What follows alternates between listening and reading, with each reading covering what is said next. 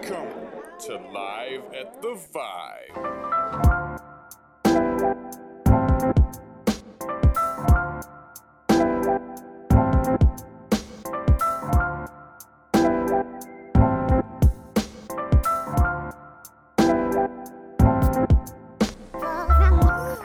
Welcome to Live at the Vibe with your host Elliot Rivetti. We're here tonight with Sam Kissajukian. How are you doing tonight?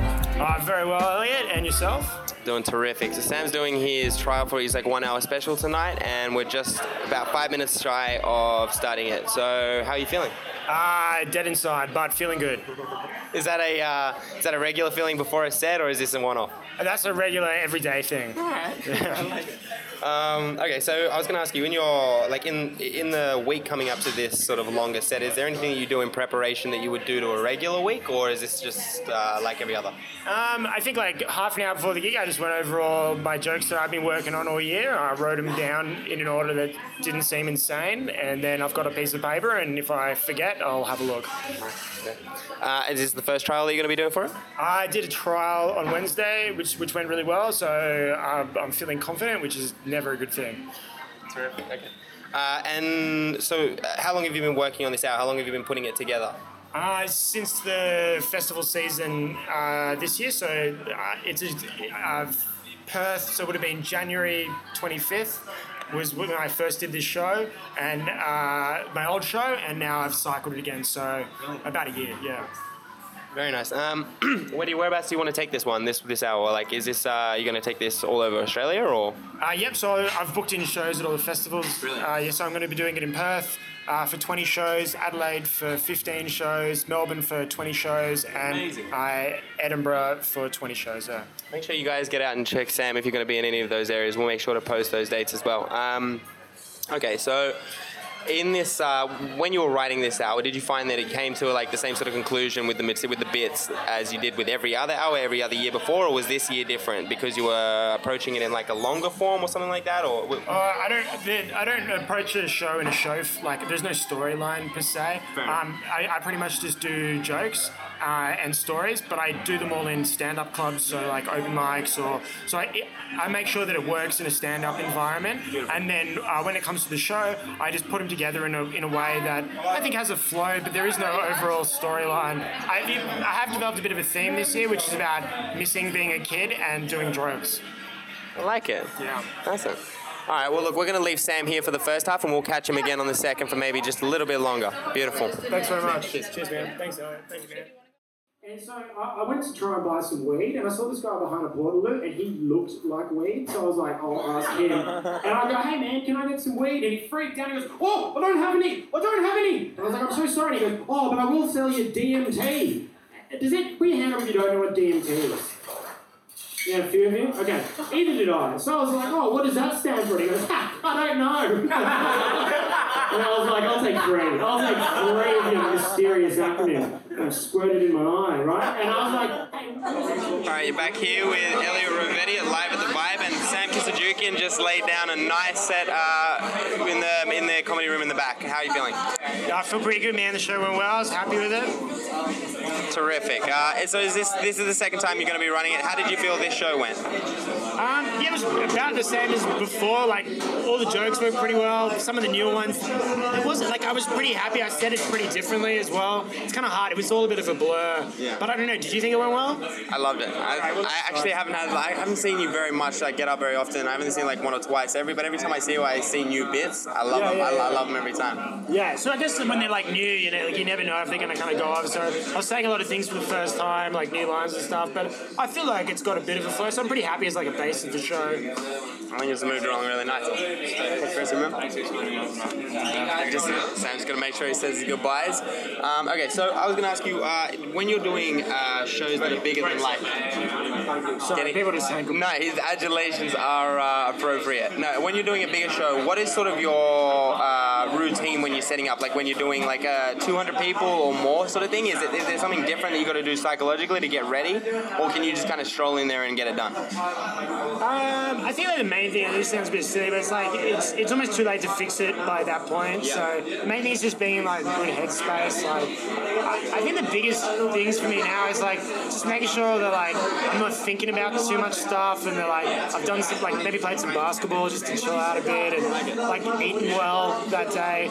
Like if you haven't eaten, sometimes you can just be grumpy because like you can have like a great show, but then just be in a bad mood or tired or hungry, and it can like totally you just your vibe is wrong on stage. So I just try and like find ways to like get in a good headspace and just feel like a human being. That's that's that's actually like great advice. Because all the work is like throughout the year. Like all the work I've done is like at open mics, like working through the material. So by the time it's the show, it's just like how good you can be as a person on stage. Because it'll all come out, and most of it, like 50% of the show is just like uh, riffing or banter anyway. And when you're in a good space, you can like ri- you can be off the cuff even more, and that, that's when I feel like the shows get real magical. So I keep I go for that. Like I've got a bass show, but if I could not do my show, like if I could just riff the whole show, like because that's going better, then I'd rather do that. So that's what I aim for. That's awesome. Um, all right, so so you sort of, so you've got the material down. You've got to back yourself with the material.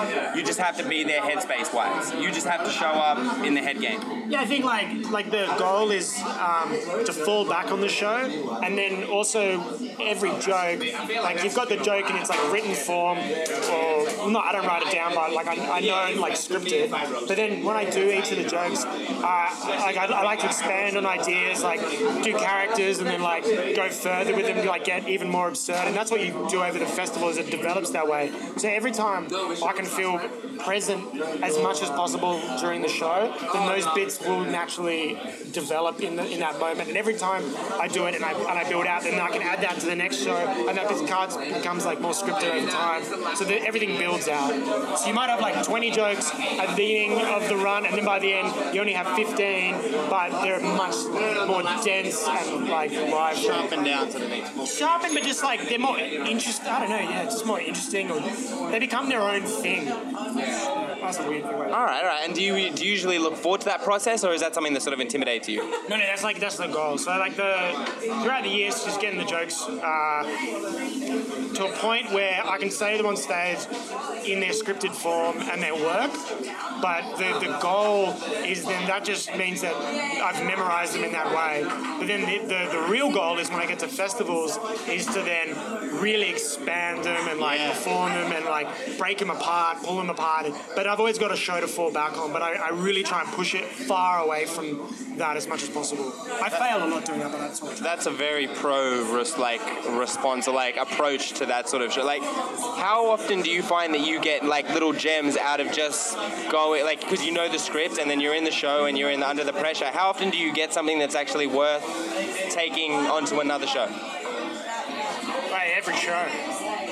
Yeah. But by then I will forget stuff as well. Because everything is uh, because there's a, there's a difference between it being something that you because it might only work in that show because of the context of everything you've said before and then to repeat it it might not work. So and it's also hard to remember all the changes. Like because you're doing it every night there's like I, I try and change it but then I also just get like it's almost like the neural pathways of start to develop. So you, you might say things a new thing one way a night and then the next night do it again and it doesn't work but then five nights later it pops up again and then you find a way to do it every time like that or you completely forget I had great ideas that I've just forgotten it doesn't really matter it's That's like that headspace thing you were talking about in the first place. Like if you were if you were in a better headspace, you might be in a better place to sort of handle that material when it does pop in your head or on stage sort of thing. That's true. Like if you're in you, if you have a good headspace one night, everything can feel magic, and then the next night you're tired, and then suddenly, and then things don't connect. Those those extra bits, or the or the audience is just a harder audience,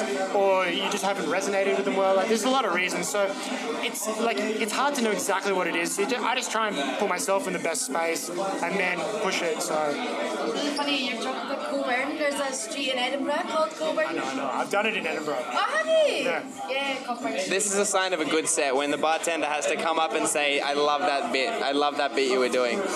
We're doing a little interview at the moment. There'll be plenty of adulation time for Mr. Kissajukian afterwards. We're going to be 60 more seconds. Thank you. All right, I got one more for you because they're, they're clawing at this point. Uh, I just have, it's kind of specific, but I was actually curious. When you were coming up in the comedy scene, was there anybody who, or does even today, intimidate you when you were getting up on stage? Is there anyone you're like, fuck, I got to follow on? Uh, yeah, like uh, everyone that's like, like I don't know, guys like Nick Sun, Sam Campbell, Cameron Duggan is still ridiculously hard to follow because all the guys that are like can be in the moment so well because I think like an audience can sense that, you know what I mean? So then if you follow that with something that is not as in the moment, like it can like really rip you apart. Yeah, guys that are savage that don't give a fuck, that are like willing to fail, are always hard to follow. Yeah. But it doesn't bother me so much anymore because I'm just like, oh well, if I fuck it, I fuck it. But it, doesn't, it doesn't bother me so much. I don't get so intimidated anymore. You by, recognize it as a challenge, though. uh, like I probably wouldn't do new material after some people anymore, but Yeah. Not like it doesn't stress me out like it used to. Yeah. Yeah. Uh, well, look, uh, Sam's been uh, excellent tonight, and we look forward to having you again. Um, thank you so much. I greatly appreciate it. You've been live at the vibe, and thank you so much.